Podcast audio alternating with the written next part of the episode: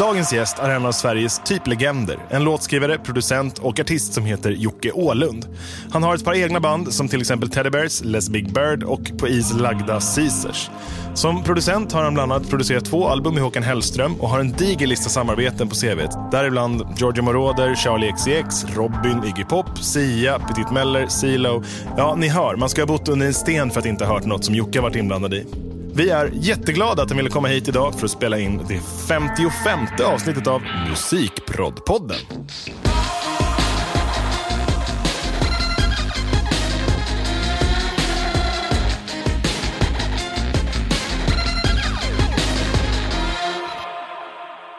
Yes, välkommen. Tack. Shit vad många ni har gjort.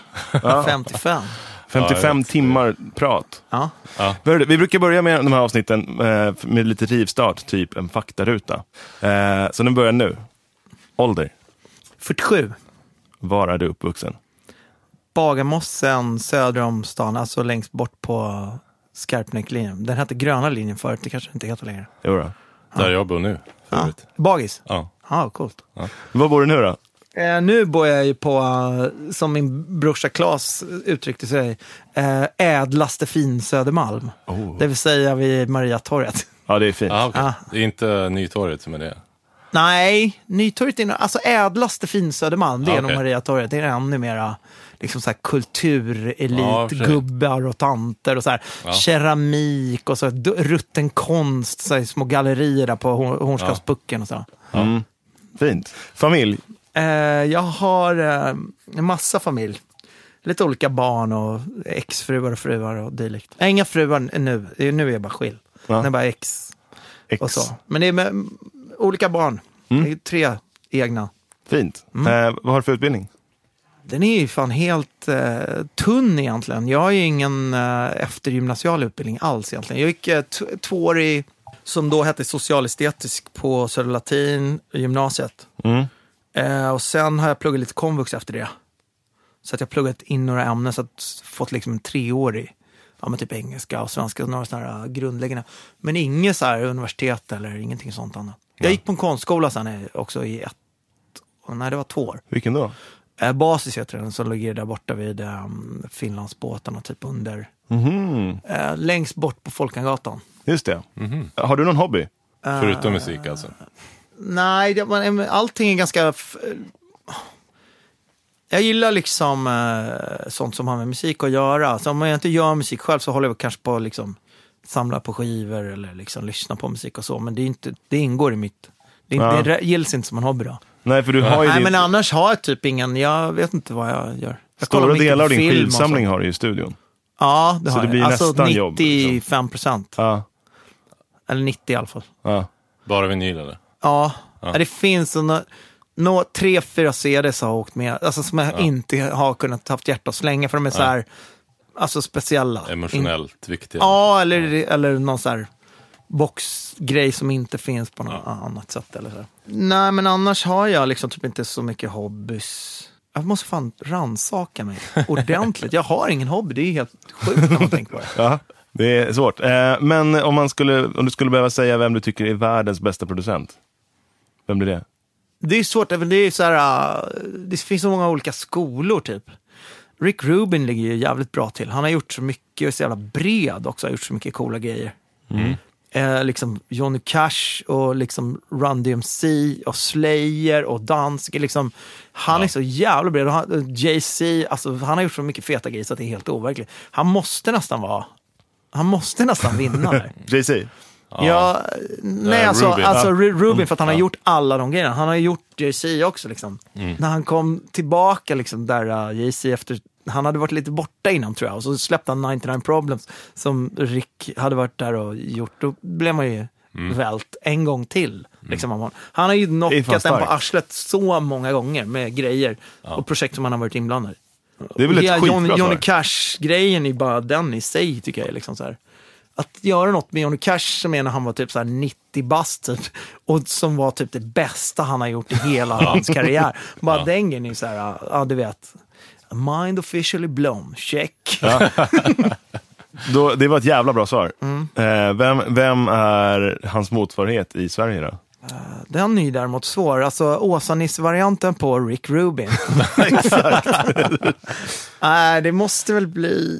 Nej, jag, har ingen aning. Jag har dålig koll på svenska producenter. Jag vet inte vem som finns där ute som gör sjukt fet eh, death metal eller trash metal och även sjukt fet hiphop. Sjukt bra country slash folk. Nej, jag vet inte riktigt. Men Det- det skulle, har ni något tips på någon? kan vara så att det inte finns någon motsvarighet. Jag skulle nog lägga mina ägg i den korgen om jag var tvungen att satsa. Ja. Eh, Vilken är din största musikupplevelse? Någonsin i hela livet. Ja, eller nyligen. Fan vad tung eller... och den är ju så jävla svår. Jag, minns till exempel när jag lyssnade på en sjukt otippad skiva, nämligen Rush. Det här kanadensiska lite symfiga trio-bandet, powerbandet liksom. De har en skiva som heter Power Windows. Och då, då eh, han, jag tror det är basisten mest, Geddy Lee, som håller på med massa så här äh, syntar och sånt. Han har så här äh, Moog Taurus-pedaler och sånt där. Och de är ju liksom, de gjorde en liten grej av att de bara är tre pers och åstadkom så stora liksom, ljudlandskap och så här. ja. Just det, jag kommer ihåg när jag var liten då, fick höra den där eh, Power Windows-skivan typ första gången med hörlurar. Det var så liksom som bara, nu när man är gammal farbror, eller liksom, man har så många erfarenheter, man, man kan ju liksom härleda de flesta ljud man hör. Man, så här, man bara, ja, men där, fet bas, ja, det är nog en sån och sån. Eller du vet, så här, man hör, på den tiden kunde man inte ens, det var bara liksom Ja. abstrakt, det var så här, det var som, jag vet inte hur man ska säga, som att man har varit blind och plötsligt får man, kan man se typ. Man bara, wow, alltså så här, Shit, den mäktigt. breda, stora, mäktiga ljudbilden, det var ju liksom helt amazing. Nu är ju det värsta skitskivan tycker jag. Alltså så här, men, men just att det var så här, innan hade jag mest kanske lyssnat på min farsas skivor som var så här Stones och Aretha Franklin, så här mono, soul och, och rock'n'roll från 60-talet. Liksom. Så, och så kom den där, jag vet inte när den är gjord, så här sent 70, eller så här mitten av 80 kanske till och med, skulle det kunna vara. Eller tidigt 80. Och det måste ju varit precis när syntarna ändå hade liksom börjat erövra. Ja, eller, ja, det, är inte, det är inte säkert att, att syntarna var nya, men för mig var de nya. Liksom. Det är det som är. Är inte det Rush, just Rush, är så här, att så här, folk som gillar Hifi gillar Rush för att det var just Ja, en av de första banden som var väl Att det är en liten så här- inom... Ja, men precis. Jag kan tänka mig att det är så, här, du vet, någon, någon så här ljudtekniker som ska sätta på Ja. en eh, låt för att testa sin nya anläggning. Kan, ja. Men sen, eh, kom, jag får säga en till. Jag, när jag lyssnade på Accept, Restless and Wild också, första gången jag hörde den skivan. Det var så här dubbla kaggar första gången. Man hörde så här dug, dug, dug, dug, dug. Alltså när det drog igång, det, jag vet inte om ni har den top of mind hur den skivan börjar. Det börjar med så här ty, tysk så här, rajda, så här slager och dragspel så här, med sk- skrapigt dåligt ljud. Och sen hör man så här, nålen bara åker över skivan. Och sen bara skriker Udo så här. typ. och sen börjar det så här, duk, duk, duk, duk, duk, duk, så här med dubbla kaggar. Och det var också så här revelation för mig, för jag hade typ aldrig hört dubbla kaggar förut. För det var det liksom det fetaste och hårdaste jag någonsin hade hört då. Det var det liksom så här helt blown away. Vad Det snackar fin- för år nu typ? vad fan kan det ha varit? Jag var väl kanske 12, 13. Liksom på den, jag lyssnade inte på en ny skiva när den kom. Typ. Det var bara, den råkade komma i min väg då. Den kanske Ja. gjordes fyra år tidigare. Så jag har inte riktigt koll på det faktiskt. Jag är inte så kalenderbitaraktig. Men jag gissar att det här var någon gång när jag kanske gick i sexan, sjuan. Ja. Och då alltså, vad är man när man går i sexan, sjuan? Då är man 12, 13. 12, va? Trött, ja. Ja, och då är det alltså 83, något sånt där. ja. Så tidigt 80-tal i alla fall. Det var väl då liksom de, den dubbla kaggen kom liksom. Ja, men Början sen, 80, sen liksom. fanns det ju säkert mer extrema saker. Liksom, Ja. det inte fan vet jag, Venom och allt möjligt. Även då liksom, fanns det mycket. Det fanns ju tidiga de här trash och... Ja, Ja, men, de, men de var för... Det var första gången jag hörde det, liksom, det var Accept. Men de, den är också så ganska välproducerad. Den är också så ganska lyxig Mm. hårdrocksproduktion. Den kan man fortfarande, jag kan fortfarande lyssna på den idag och det är inte bara nostalgi. Utan det är liksom, den är rätt fet. Liksom. Ja, Vi lägger in de här låtarna i, i eh, spellistan till avsnittet. absolut. Så får man, får man lyssna Ja, på alltså det är ju liksom, Ja, det är ju så rutten musik det här. Men det, man måste ju, liksom man... Man börjar någonstans. Nej men du vet, jag är så gammal också så att på min barndom, i min barndom, då fanns det liksom inte all musik i hela världen, bara ett knapptryck bort. Utan det var liksom så här lite, man, man tog till sig de skivorna som liksom råkade komma ens väg. Om man Ja. polare hade den i sin skivsamling, eller om farsan hade den, eller liksom, sen hade man råd att tjacka en platta kanske max i veckan. Då gick man liksom till radioaffären som låg vid Lagaplan i Bagarmossen. Alltså, fanns det Ja, ja, ja, ja. där? Foto foto, fotoaffär och radio. Och där hade de liksom en back med lite skivor. Då kanske man tog den som var Mm. cool där. Liksom. Har du haft någon liknande sån här upplevelse lite mer modernt? Alltså, Jag kommer ihåg när jag såg Soundtrack of Our Lives första gången också. Eh, det här är ju inte modernt heller, det är ju säkert 20 år sedan. någonting. Men då eh, var det på så här Lida friluftsområde så hade de en festival där som hette Lollipop. Och det var första gången jag hade hört Soundtrack för, liksom, det var samma år de kom typ. Och jag blev lite knockad när jag hörde dem överhuvudtaget, alltså av deras skiva och så. Sen såg jag dem live, då kommer jag ihåg, det var väl en blandning också av olika toxiner som svävade runt i mitt blodomlopp. Ja. Den. Men det, det, alltså, bokstavligt talat föll baklänges när de lirade. ja, det är bra. Ja, och det var Björn Olsson med på guran så här också. Ja, det var fett. En definition på en stark musikupplevelse. Man ramlar bakåt, Ja, alltså bokstavligt, bokstavligt talat, inte, inte bildligt. Eh, hur gammal var du när, du när du först fick betalt för musik? Ja men typ att jag kanske någon gång sen när jag gick i gymnasiet började vi spela. Jag minns till exempel att jag och Klabbe tillsammans med några andra hade något så band som spelade lite covers och brukade spela på Lilla Maria. Som var en så här liten sylta som låg typ där Rival ligger nu på Mariatorget i Stockholm. Vi brukade spela covers där och då fick vi bärs typ som betalning. Det tyckte vi var stört mäktigt. Eh, ja men kanske någonstans där kring att man fick lite bärs. Det måste ju gillas. Ja, för fan. Ja, det är ju... Vi fick också betalt i bärs, tror jag, om jag inte minns fel, när jag var ännu yngre än så. Nu var några äldre tjejer som gick i mitt plugg som eh, var lite punkare och sådär. Och vi hade ett hårdrocksband. De, vi tyckte själva att vi var jävligt tuffa, men de tyckte att vi var gulliga. Ja. Eh, förstod vi sen. men, så de hade en fest inne i stan. Det var alltså under tiden jag bodde i Bagarmossen, alltså jag kanske gick i 8-9. Och då um, bokade de in, och då bad de oss att lira på deras fest, liksom deras punkfest. Och då spelade vi där och fick också betalt i bärs om jag inte minns fel. Inne vid Hötorget. Tyckte det var jävligt mäktigt att det var en spelning liksom inne i city. In i stan? Ja. Och att de var, liksom, de var ju så tre år äldre än oss, det var också häftigt. Och vi fick dricka bärs där och det, vi hade ju så nitar och grejer. Svincoolt. Allt vi hade råd med. Liksom. Ja. Det var inte så mycket, men lite. Nej, två nitar. Ja, Två nitar och lite så här sönderrivna brallor och sånt. Och de spottade på oss, kommer jag ihåg. För att det, det var ju så här the way of punk, liksom. Ja. Man spottade på banden. Och vi blev så skitförbannade. Vi är inga jävla punkare, vi är hårdrockare. typ. Alltså publiken menar du? Ja, publiken Ja. spottade på oss. Ja. Alltså under giget. Ja, som ett sätt att visa uppskattning, tror jag. Eller som ett, bara ett sätt att försöka vara som punkarna var i London. Typ. Ja, I, just det, I ja. don't know. Eh, vi avslutar faktarutan med vad ska det stå på din gravsten? Fan vad svårt att den där... Jag har ingen färdig one-liner på det. Nej. Nej, för sig min polare, men en snubbe som jag känner har en bra, jävligt bra tatuering där det står Ta det lugnt, alltså felstavat lugnt. som man har typ så här på halsen. Och den kanske man kan ju ta. Ja, den, Ta den det är lugnt. lugnt. lugnt. Ja. Ja, men det är bra.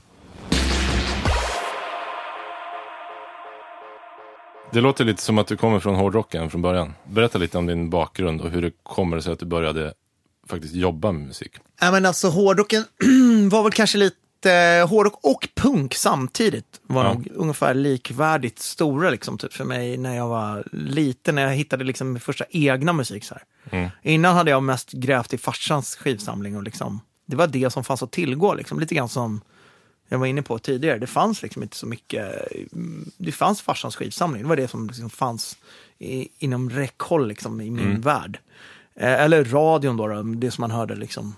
Det fanns ett, ett eh, program som hette Lilla Bommen och något, som, och något annat. Jag kommer inte ihåg vad det hette nu. Om det hette så Metal Hammer eller något sånt där. Det var något så här hårdrocksprogram också som gick på, på radion som man lyssnade och spelade in på kassett. Och så, här. så fick man Ja, kassetter som man spel- bandade av polares eh, skivor och sådär. Ja. Ja, men då var liksom hårdrock och punk var det som fanns där i Bagis liksom, runt omkring mig, som Ja. jag gillade. Liksom. Sen så vidgades liksom det där mer och mer eh, Ja. allt eftersom. Vi började spela band helt enkelt. Det var så det, vi, vi hade en fritidsgård ute i Bagarmossen där man fick låna gratis replokal och, och instrument och sånt där. Och vi, samma, vi hade en jävligt schysst musiklärare i Bagarmossens skola eh, som hette Lasse Johansson. Han var grym. Eh, vi, fick, vi fick vara med hans tillåtelse liksom, eh, inne i musiksalen på rasterna och repa. Då hade vi liksom, startade vi ett, ett hårdrocksband där. Och du vet, rasterna var så här, jag tror de var så här, en var 15 minuter lång, en annan var 15 minuter lång och sen var det en, en långrasten. Var, ja, men precis. Ja. Och långrasten var liksom en, halvtimme, eller vad fan var det, 45. Aha. Så det var liksom jävligt korta, snabba rep där. Liksom. Men vi har snackat om det förut i den här podden, men sådana där människor, fan vad de betyder mycket. Typ musikläraren Ja. och sånt. Ja. Ja. Alltså, Sådana som bara, ja men här är, några, här är, här är några, några kids som Ja. gillar ja, ni får musik. förtroendet bara. Ja. Det- Här, ni, får, ni får nycklarna, ni får köra här inne. Mm. Mm.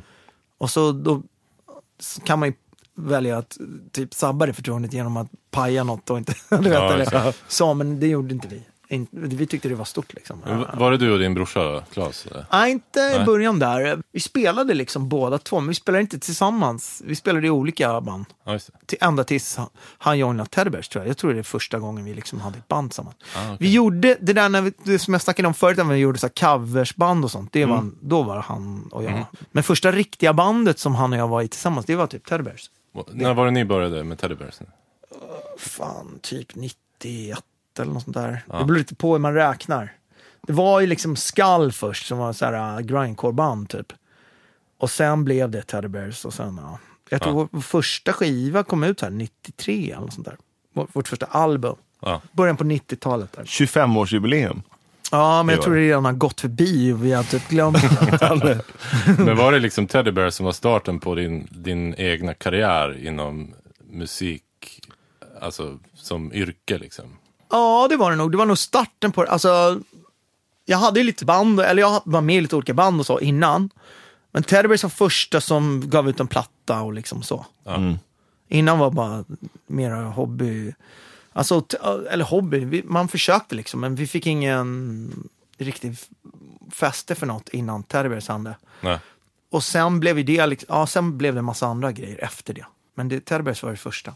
Var det då du kände så här, nu, det här, fan det här funkar ju, det här ska jag Nej, men jag tänkte ju att det göra. var liksom riktigt big time. Liksom, att så här, oh, wow, vi ska släppa en sjutummare på Dolores Records. Den ska Ja. göras i hundra wow, nu är liksom, Det nu är är det fixat. Man Men, bara, alltså- "Lugn, morsan, det är lugnt, du kan snart sluta jobba. En känsla som sen återkommer re- regelbundet genom en karriär. Ja, men- Nu löste det sig. Ja men verkligen, de där, de där kommer ju Ja. rätt ofta att man så här, tror att nu jävlar. Så här. De är alltid så här, som en eh, chimär eller en så här oas som man ser när man kommer fram till den så försvinner den. Exakt. Vad tror du hade hänt om Teddy Bears inte hade flugit alls? Liksom? Att det bara hade gått i putten direkt? Ja, men då hade jag nog fortsatt och gjort eh, andra projekt. Liksom. Ja, du hade inte gett upp musiken? eh? Nej, det tror jag inte. Det, det tyckte jag var svinkul redan vid det laget. Jag kommer ihåg när jag gick på konstskola, liksom, min, konst, min lär, liksom, professor där, han bara det är kul att du håller på med musik och så här, Joakim, men du låter väl inte det komma i vägen för konsten? Typ. Jag bara, nej visst, vi hörs typ. Jag tänkte mest att jag gick på konstskola så jag skulle kunna rita coola eh, omslag till mina skivor som jag skulle göra. Ja, ja, ja. Fair enough. Nej, men jag gillar ju typ, alltså, det är härligt med bildkonst också, men tonkonst är ännu roligare, tycker jag. Kom du in på liksom producentgrejen då via Teddy Bears? Absolut. I princip allt jag har gjort har varit via musiken. Alltså för att Ja. jag höll ju på ett tag och gjorde film och så också. Och, Och det ju massa jag helt- musikvideos. Ja, vi, musikvideos och sen även typ så här. Jag gjorde någon, så här, någon liten kortfilm och så här, jag började göra reklamfilmer och så här.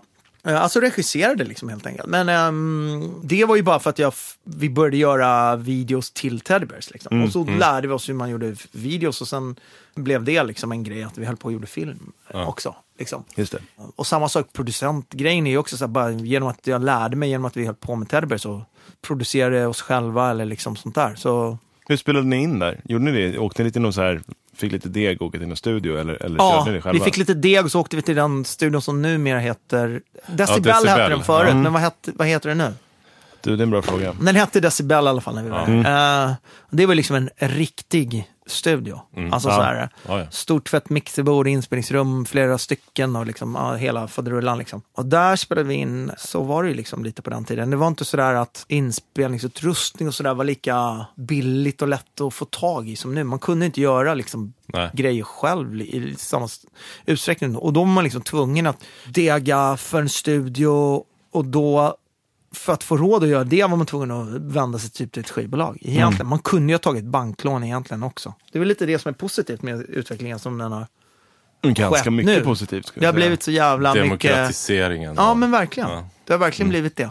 Det är mycket mer så här, ja, verktygen finns för alla. Sen är det bara om du har skills och Ja. passion och, och, och idéer. Liksom. Mm. Smak. I någon mån är det ju så. Oh ja, verkligen. Men eh, om, man, alltså, om du skulle få beskriva typ vad du är för typ av producent och du är låtskrivare också, så är det liksom, du kommer från ett antal människor som spelar tillsammans och det är ett sätt att producera. Ja, från början i alla fall. Sen har det blivit något annat också. Mm. Men då var det ju så här, ah, vi repade och repade och repade och arrade liksom i replokalen. Och sen så ah, gick, man liksom till en studio och gjorde tagning liksom och spelade in eh, bandet. Det är ett ganska coolt sätt att göra på, kan man tycka nu. Ehm, men då blev man också så ofta så här rädd, typ så liksom intimidated av situationen för att man var så sällan i en studio. Och då var det så här, nu ska vi spela in och då blev det liksom, då kanske man inte alls levererade lika bra som man gjorde typ i Nej, och klockan tickar liksom.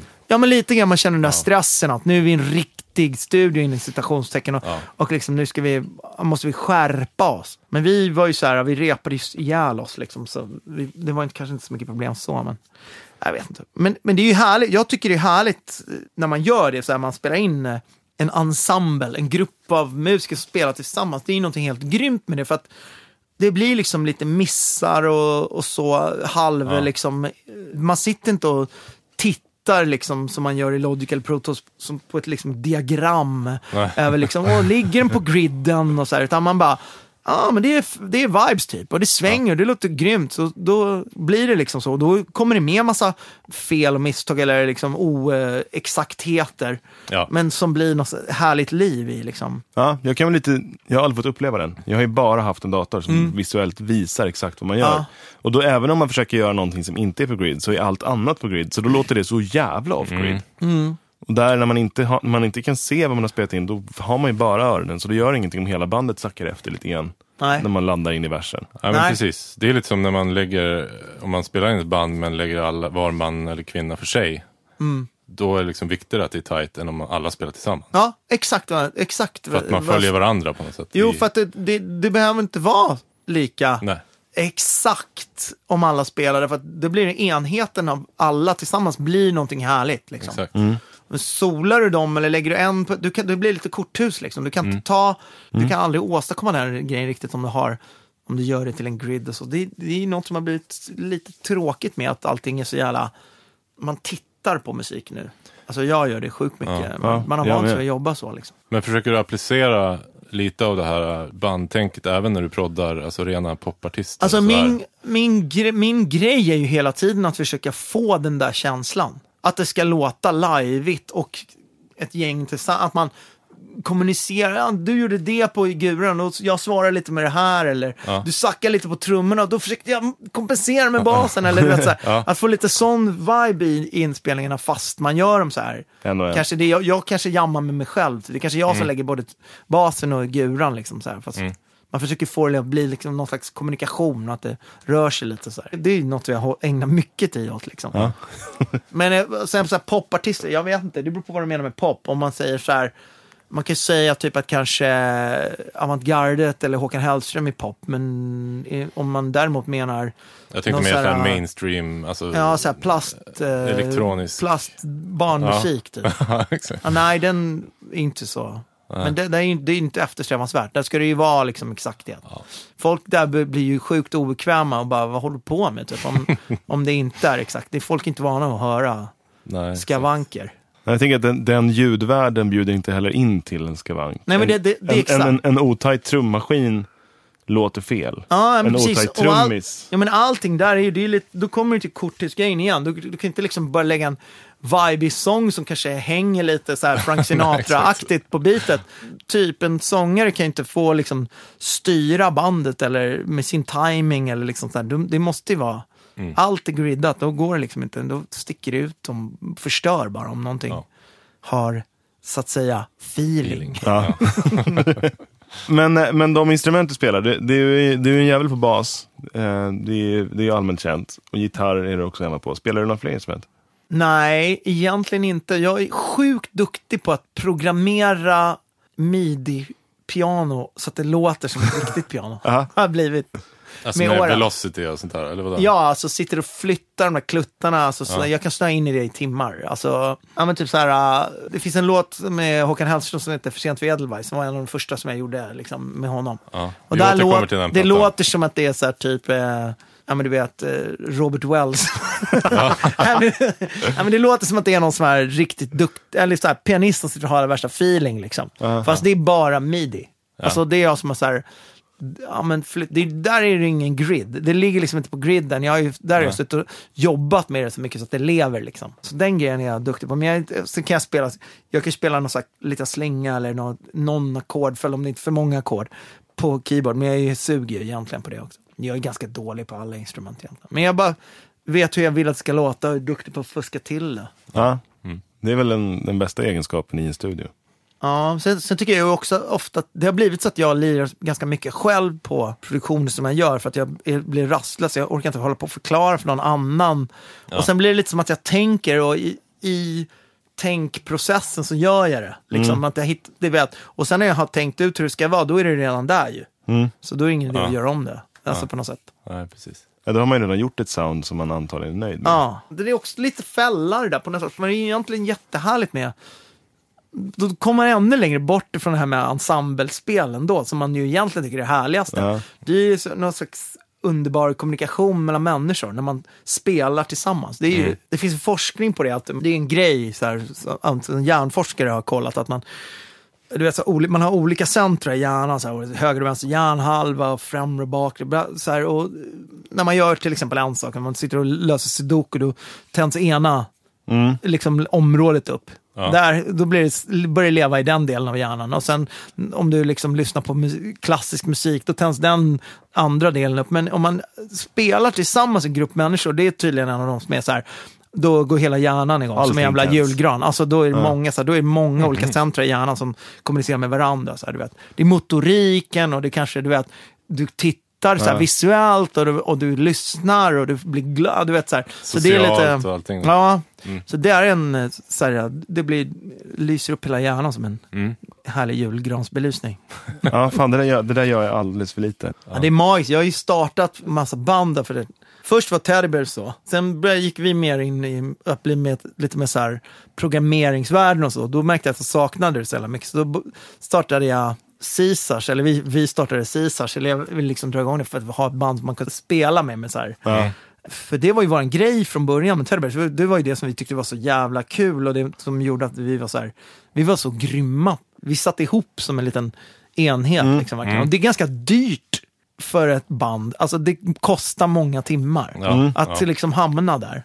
Att när man har så här, nästan så här, eh, ordlös, liksom, man vet när Glenn ska göra det, att då hänger man på, alltså utan Ja. att man, ja, bara precis. så här, som någon så här PSI. Men det där har ni fortfarande sig. Det där har ni fortfarande kvar ju. Ni körde väl på, på den här KP44 för inte så länge sedan? Ja, ute på något, eh, Cyklopen heter det, något så här Ja, punkställe där vi gjorde ett litet så här återföreningspunkgig med det bandet. Ja, just det. Det var inte 44. utan Det var så... Högdalen? Ja, Nej. Högdalen är det. Det är lite bit bortom Högdalen, ute i skogen där ligger någon så här punklokal.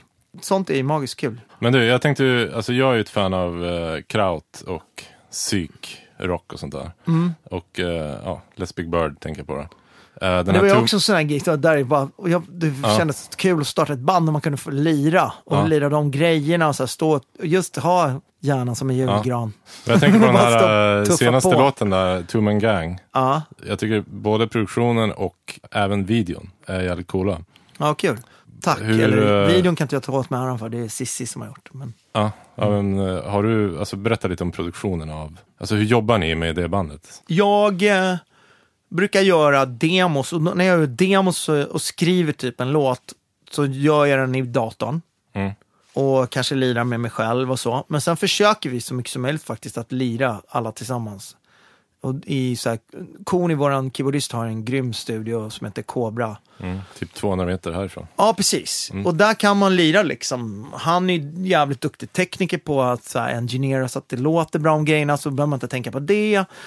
Och så här, jag tycker det är sjukt kul och skönt för mig att inte behöva, liksom, jag vet att det kommer låta bra. Man Ja. fattar några snabba beslut så här, tillsammans kanske, men sen så litar jag på honom att han Ja. gör själva inspelningen grym. Så att det är liksom, Men sen har ju vi våra sound liksom. Och sen spelar vi som en grupp, liksom. försöker göra Ja. så mycket som möjligt som en live-tagning. Allt utom sång typ, eller? Eh, Till och med Allt sång, utom sång och till och med sång i den utsträckning det går. Jag bruk, är ganska slarvig ofta, vilket är jävligt dumt. Men jag är slarvig med att skriva färdigt texter och sånt där tills i allra sista sekunden. Så därför blir det mycket så här blajsång som man ändå inte kan behålla sen. Så man sjunger liksom Cramalama Dumaro, så liksom sånt där. Men annars försöker vi göra live så mycket som möjligt. Det är så mycket kul tycker jag. Men vad, kommer det något nytt album nu? Alltså snart? Det kommer eller? komma en singel till i maj. Ja. Eh, och sen i höst kommer ett album. Det är Ja. typ klart albumet, men vi väntar till höst med att släppa det.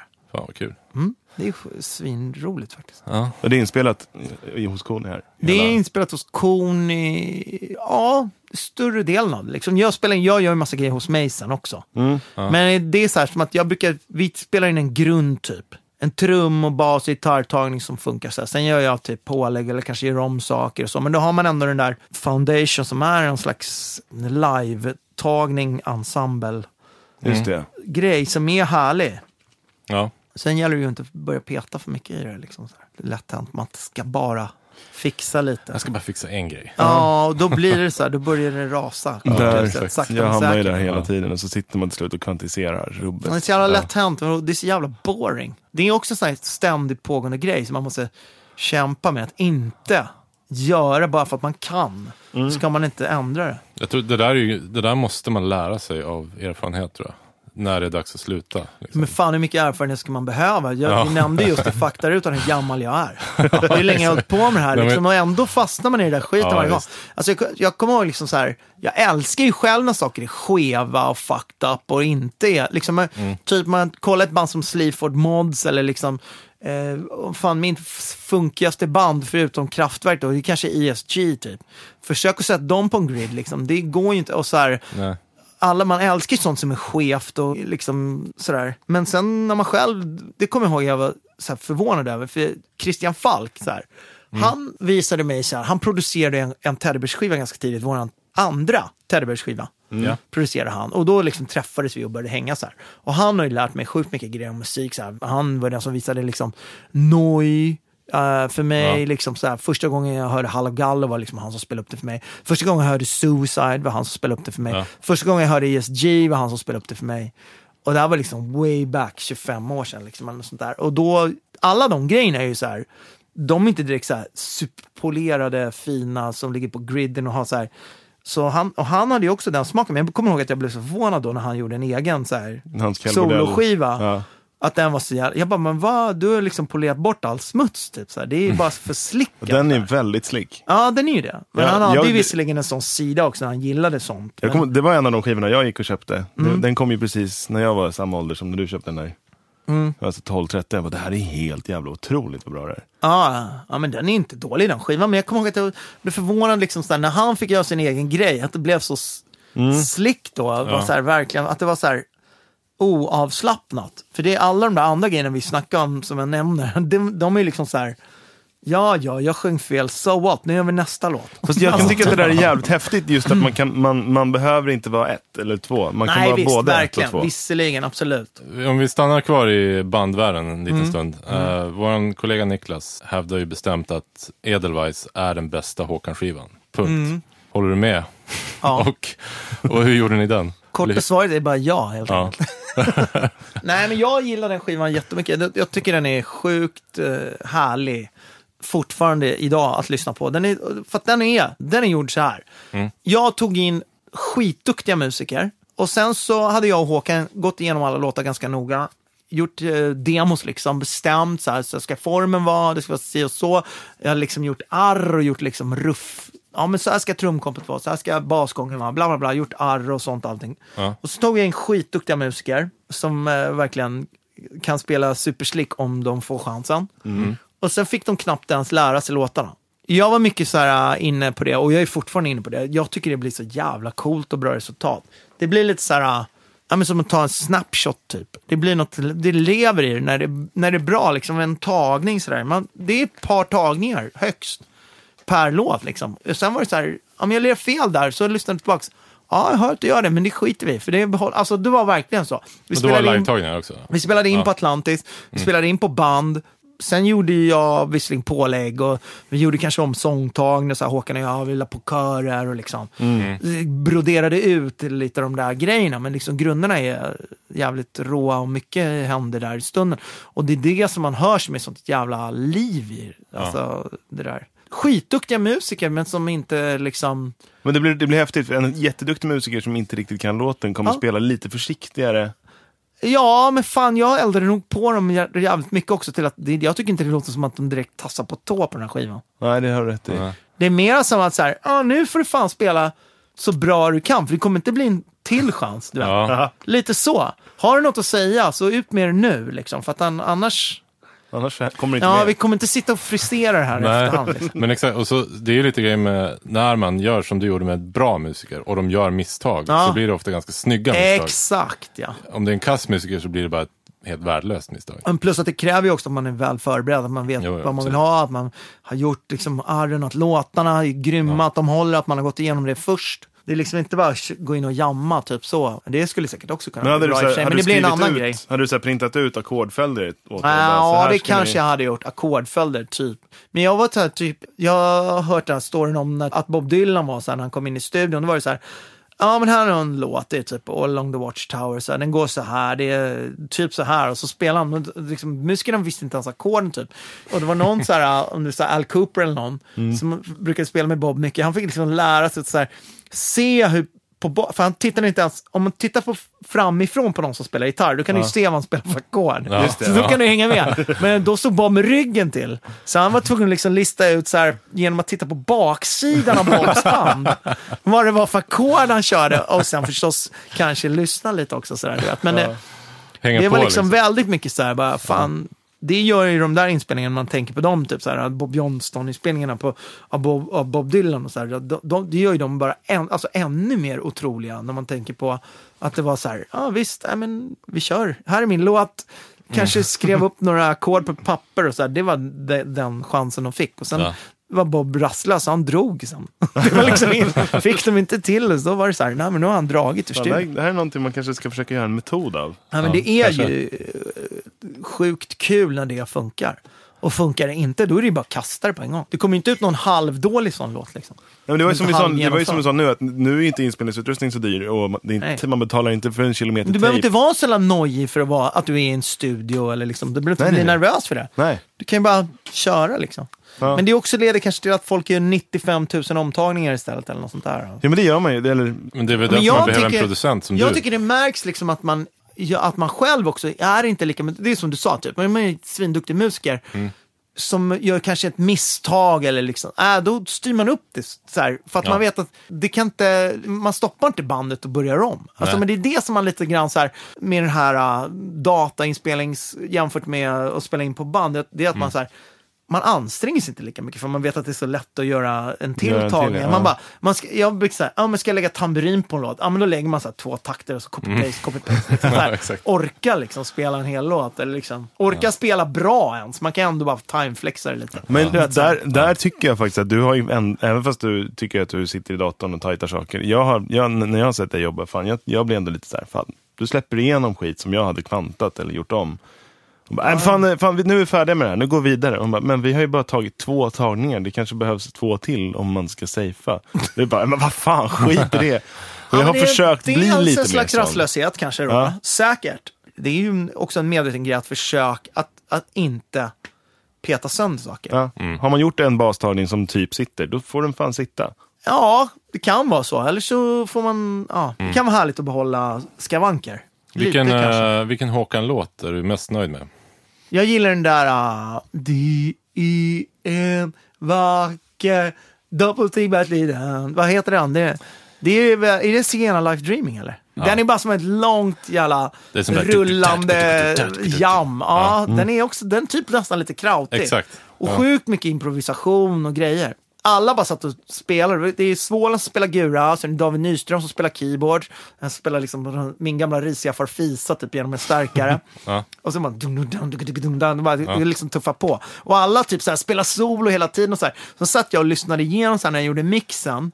och mer eller mindre så här, lite Lee Perry, typ så här, i farten så här, ja, där gör guran något coolt. Då höjde jag upp den så här, ganska, inte så här lite finkänsligt, Inte en 0,5 dB. utan så här 13 dB upp. Liksom, så här.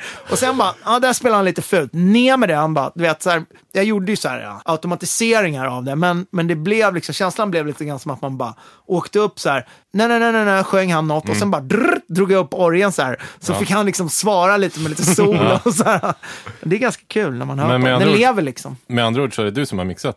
Nej, det är Krille Roth. Han ska äras. Den Ah, som okej. äras bör. Men jag satt ju med alltså. Ah, ja, ja. Ja, jag, jag är inte så jävla duktig på att mixa om jag ska vara riktigt ärlig. Alltså det är inte på den rent, vad ska man säga, tekniska audiofilbiten av mixa. Men däremot kreativt vet man ju så här, jag, jag vet vilka detaljer som jag vill ska komma fram och höras och sånt där. Det är och så. att man jobbar med någon som eh, förstår det. Då, liksom. Ja, det är ju lite så. Jag gillar ju typ att jobba med någon som hjälper mig att få till typ för jag vet ju, det är inte min styrka själv. Jag kan typ göra det någon gång, men det, det kan ju också bli dåligt. Men det, det är inte min styrka det där med att liksom frekvenser och kompression och hit och sånt. Nej, nej. Så det är grymt för mig att kunna jobba med någon som kan sånt, men som ändå inte har skitstort ego. Om jag vill typ sitta och dra upp gitarren 14 dB där och ner sen igen helt drastiskt och så. För då blir det bästa av bägge världar. Då blir det liksom både hi-fi och fett sound, men och att det finns en vildhet i det Ja, som ja, är precis. skön. Att det finns lite liv i helvetet också. Att det inte bara är allting är så här duttigt och exakt. Liksom. Nej, exakt. Det är ju det är en bra grej med när man mixar liksom på ett sätt som, alltså man inte är feg. Nej, feg är jag nog fan inte. Det Nej, men inte du, men alltså det är bra Nej. när det inte är fegt. i Ja, ja, mix, men om, liksom. i, fortsätter med min ödmjuka linje, så om jag ska ta, säga någonting som jag är bra på. Jag är inte bra på så, här, så mycket sådana där saker, tekniska saker. Men jag är bra på att jag vet vad jag vill och är inte rädd för att typ fatta beslut.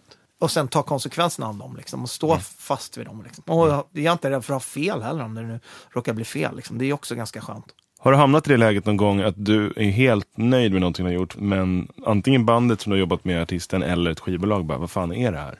kanske inte vad fan är det här, men däremot har det varit att folk kanske vill ändra. Och Ja. jag tycker så här, ja visst ändra om du vill. Om du vill ha det sämre så gör det.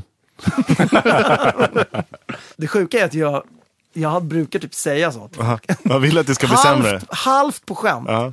Eller inte ens halvt på skämt, kanske 10% på skämt. Mm. Det är 90% på allvar. allvar. Och då blir det så här också, då att, det är, för det är ganska bra, för då blir folk så här, om de verkligen brinner så mycket för att så här, göra den där ändringen, då gör de den ändå. Mm. Men om de inte riktigt är säkra på den själva, då är jag så här, men den här mixen jag har gjort, eller den här produktionen har jag inte jag gjort av en slump. Nej. Utan det är beslut som jag har gjort, och det är beslut som jag är beredd att stå för. Jag kan flytta på dem, för jag vet att vi gör det här tillsammans. Det är liksom, om du brinner jättemycket för det, så, så lyssnar jag på dig. Det är ändå din skiva. Det, det är du som är artisten. Så jag måste tyvärr lyssna lite på det. Nej, men inte så. Men då blir det så här, ofta så är ju folk kanske inte så jävla säkra på sin sak i alla fall. Det gäller ju liksom att så det här lilla tvivlet. ja, ja, om man har... ja, osäker så- mina beslut, eller så som jag tar, nu, jag är helt beredd att, att få dem utmanade. Nej, och är det någon nej. som kommer med en bättre idé så kör vi liksom, verkligen. Det är inte så att man måste vara någon diktator eller så, men, men inte heller så att man måste tycka något bara för att. Det där är ju spännande. Hur kommer du, I det så ingår ju att du också vet när du är klar. Typ. Att säga, ah, men nu, fan, Ja. nu, nu är jag klar med Ja. det här. Jävlar, nu, nu sitter det. Ja, Jag är inte rädd för att bli klar heller. Hur Men vad jag det- däremot har märkt, Ja. det är lättare och det är därför man behöver en producent också. Och det är det som är som en, en bra producent som gör den grejen, alltså det är så otroligt skönt att ha. Det kan jag, för jag märker när jag gör saker till andra, eller när jag gör saker till Les Big Bird. När jag producerar Les Big Bird, då är det mycket svårare för mig att veta när jag är klar. Det är mycket svårare att så här, vara sådär. Som när jag, är- jag, och det har inte att göra med att jag bryr mig mindre om när jag jobbar med andra. Det är bara att när man sitter på de två stolarna, när man är både artist och regissör, eller vad säger jag, regissör, producent. Det är Ja. typ samma sak i och för sig. Det typ, ja. Ja, det Men, det. men det är så här, ja men den satt. Vi har den. Det är lugnt. Då, då är det skönt att man är också så här, för artisten är det skönt att ha ett, så bo, ett bollplank eller någon som är också så lite objektiv. Lite utanför liksom. Och inte så in, nojig in i alltihop liksom själv. Jag skulle säkert ha sparat mycket mer så här skeva sångtagningar och sånt där med Les Big Burre om jag hade liksom producerat producent. mig själv. Men nu sitter man och så här, nej fan, jag gör om bättre. Liksom, och så här. Med, Medan om jag är med, producerar liksom, eh, kanske Rasmus från Avantgarde eller Håkan eller någon, och de sjunger en falsk ton. Jag bara, behåll! Det är grymt att det är falskt. Liksom. Ja. Fast när man gör sig själv så blir man lite mer rädd. Ja, men det är ett bra argument för, en, för att ha en producent. Verkligen. Det är, hade jag haft råd hade jag haft en direkt. Till Bird också. Fast det är ju väldigt bra som det är. Ja, det är svårt också, för jag vill ju, Det också blir- bes- det blir- jag vill ju bestämma allting också. Ja, men det blir ju det? också, det blir effekten av att du är både producent och artist är ju det som det är. Ja, Så det hade ju inte varit det det är om du hade haft en producent. nej. Jag försökte ju ha en producent på den sista skivan. Det gick åt pipans glada dagar ganska snabbt. Ja, det är så. Vad, Vet är det vi något du skulle- kan utveckla? Ja, vi skulle ju ha Pete Kember, eh, alltså, som är en tredjedel av Spaceman 3 och Sonic Boom och sådär. Mm. Vi frågade honom om han ville och ställde upp och kom hit till Stockholm och allting och sådär. Och vi började spela in, men det, ja, det gick inte så bra. Jag tyckte inte han, han tog ju inte, jag ville ju typ att så här, för skönt om någon som är grym, jag tar det ansvaret och, så här, och kör. Men jag tyckte han eh, var lite mer intresserad av uh, jazztobak och mindre av det vi höll på med. Alltså, le- det är inte så här, han steppade inte upp liksom. Och, och då blev det liksom bara lite pannkaka av alltihop. Och sen så, ja, plus att ja, men psykologiskt var han inget bra heller. Det är ju mycket det det handlar om. Man måste vara en psykolog typ i studion. Ja. Även om det är bara en, en artist, men jag, speciellt om det är ett band och liksom den konstiga gruppdynamiken och så. Det är bara att kolla på Some kind of monster. Exakt. Världens bästa film. Ja, en av, en av världens topp tusen filmer. Nej, men den är stark. Den ligger på en stark topp 1000 i alla fall. Men Jag tycker fan fler band borde gå i gruppterapi. Alla band jag varit med i borde, borde ha gjort det. Fan, Man måste eh, tvätta bort den här skamstämpeln som har kommit på gruppterapi. Alla garvar så mycket åt Metallica, men egentligen, tänk efter hur det är i ditt eget band. Ja, Skulle inte ni må exakt. bra av att ha några timmar med en vägledare? fan, det är en framtida business här om det är någon psykolog som känner att de... Exakt. Ja, Vill göra en musikkarriär. Ja. Men, men eh, du känns ju ändå som att du, du är ju en trygg människa. Du vet ju, du vet ju ungefär vad du håller på med och vad du, vad du tycker är bra och inte bra. Men har, har det liksom, händer det ibland att du bara, fan, jag pallar inte det här. Jag ger upp, jag skiter i det. Ja. Ja, men det- beror på. Man gör, jag gör så mycket olika saker. När jag får göra det som jag själv tycker är kul och det jag känner att jag är bra på, då är jag ju helt eh, lugn och trygg och mår bra. Men sen om jag så här försöker skriva pop med någon så här... Ja, men då, där känner jag ibland så här, att jag känner mig bara som en stor... Om man, ham, man hamnar i så här sammanhang där man liksom inte... Ja, här är inte min grej. Det här, jag kommer inte till min rätt här. Jag Nej. tycker inte om den här musiken som jag håller på och gör. Jag är i det här rummet liksom av fel anledning. Då, är det liksom, då känner man sig som en stor bluff. Liksom. Lika störig och självsäker som jag kan kanske säkert låta i vissa sammanhang så kan man ju bli liksom helt... Uh, men ifrågasätta allt och sig själv och liksom vad fan man gör där överhuvudtaget. Och... Har det hänt att du har avbrutit? Rent så här, nej. Nej, jag har nog aldrig avbrutit en session. Däremot kanske man har så här en dag, kanske man har bokat tre dagar och så blir man plötsligt får man Mystiskt förhinder sjuk, de ja. andra två dagarna när man bara känner att det är totalt ovibe. Liksom. Ja. Men det är ju mer också att göra med här typ, alltså rent personlighets vibemässigt. Typ. Man, man bara känner att det här det är en jävligt intim situation. Och så sitta i ett rum med en person som du aldrig har träffat förut kanske. Och så ska ni försöka skriva låtar tillsammans. Sitter ni och umgås liksom tätt i ett rum. Och så vet man att det är bokat tre dagar också. Ja, och så känner du bara att det här, vi gillar inte varandra personlighetsmässigt. Och musikaliskt klickar inte heller. Du vet, så här, då bara, bara, det är ju, kan ju vara helt mardrömsaktigt. Mm. Men det ingår ju som tur är i formatet session att det går att avboka. Ja, exakt. Betyder inte session det på franska? Till Ja, precis. Avboka. du har ju en av, eh, kanske, i alla fall Stockholms bästa location på studio. Ja, den är helt sjuk. Ja, berätta lite om hur, hur fan... Studion ligger på en sjukt fin plats. Eh, och den är sjukt fet. Men den är liksom inte fet i, kanske på det sättet som någon så här uh, LA-studio med liksom två kilometer mixerbord och Nej. mycket AC och sånt. Utan det är liksom som en liten stuga. Och det finns mycket instrument och så, många gitarrer och trummor och men det är liksom inte, just nu som jag berättade för er innan vi började banda, jag har ju bara kört mina NS10 typ ganska länge som hög, enda högtalare eftersom mina Adam la av. De har varit på reparation typ i någon evighet, typ. Fan, det är snart ett år tror jag. jag, jag vet inte. Men jag har bara liksom vant mig vid att jobba med mina NS10 så det funkar ganska bra ändå. Allt låter skit. Nej, nej, men det, Som det ska. det är en ganska spännande akustik där. Ja, det är ju skitkonstig akustik. Ja. Grejen är att jag har lite fått vänja mig vid det att så här, det, är, det är en stuga liksom. En gammal stuga från typ 16 eller 1700-tal. Och jag tänkte så här, ska jag sätta upp massa dämp och basfällor och skit? Men det kändes som att när man började fiffla med det, då skulle man halva rummet skulle slukas och plus att hela, Ja. lätt att hela atmosfären skulle också gå åt pipan. För det som är så skönt nu är att det känns som att man sitter i en liten stuga. Det är mysigt när man är där och det myset tycker jag är viktigare. Och det är så, återigen, jag går, hell, jag går gärna någon annanstans och mixar mina grejer. Dels för att jag tycker det är kul, kanske i det läget få lite bollplank och få någon annan hjälp. Och det är för, för att jag inte är så duktig på frekvenser och, och sånt i alla fall. Och sen så kul för mig att få miljöombyte, komma till en annan studio. Det är kul att lyssna på grejerna i en annan studio. för Det är bra Oh ja. för att det är liksom nyttigt. Och så, och så jag har valt att liksom ha det så. Jag kan spela in grejer där, det låter coolt. Och liksom rummet, man kan ju ha så mycket eller lite av det med som man vill. Men det låter ganska konstigt och coolt. Det låter som att man har spelat in hemma. Alltså Ja. typ som man har spelat in i vardagsrummet. Om man har med mycket av det där rummet. Men för mig låter det ju som en, lite som en, om man snackar coolhet i sound. Att spela in i en liten stuga, det måste ju låta hur ballt som helst. Ja, men det låter coolt. Typ det låter gitarr eller speciellt i alla trummor fall. eller vad fan det är ingenting så här som att du bara, det låter inte som allt annat i alla fall. Nej. Och sen så kan du ju som sagt, ja, man kan liksom skärma av och man kan ju, du, liksom, mm, du behöver inte få med så mycket av ljudet om, av rummet om du, det är inte alla gånger man vill ha det. Jag spelade in något piano så här, äh, häromdagen som, som bara lät så jävla coolt för att det var, jag bara ställde typ en U67, inte jättenära heller. Det var lite så här lathetsgrej. lathetsgrej i kombination med att jag vill också, att det är kul att testa att inte sätta upp ett stereopar och öppna locket på pianot. Jag satte typ en U67 typ vid tangenterna där jag satt och höll på. Så det blev så här, kanske lite svagare när jag spelade lite längre bort på pianot. Så här. Men det, det blev skitroligt rum på det. Det Det, alltså det där tycker jag är så jävla bra. Jag har ju börjat spela in, det här är ju nästan konstigt, men jag har ju spelat in ganska mycket piano med min iPhone. Alltså spelat in det på iPhone och Ja, sen tagit in och sen i dra datorn. in det i datorn Ja, och lägga in det i Logic. Ja. Det, det låter så jävla dåligt Ja. på ett helt fantastiskt sätt.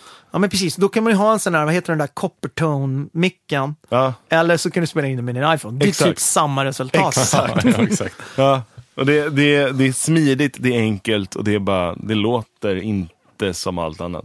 Men jag har köpt också så här, jag har köpt ett kassettdäck för att jag vill spela in. När jag var liten, eller när vi började rocka, och, s- då hade vi alltid så här kassettdäck i replokalen innan man ens fick en portastudio. Alltså Vet- kassetter, då vet snackar ni vi en ens sån här vad gammal portastudio limpa är? liksom. Ja. Ja, ja, visst. Alltså de första så här, Tascam och dem, Mm. de var det en vanlig kassett i. Alltså så här C90 och C45. Mm. Alltså sån kassett var det i dem. Och det blir en jävligt flummig och speciell och osvår efterhärmlig kompression på de där rackarna. Mm.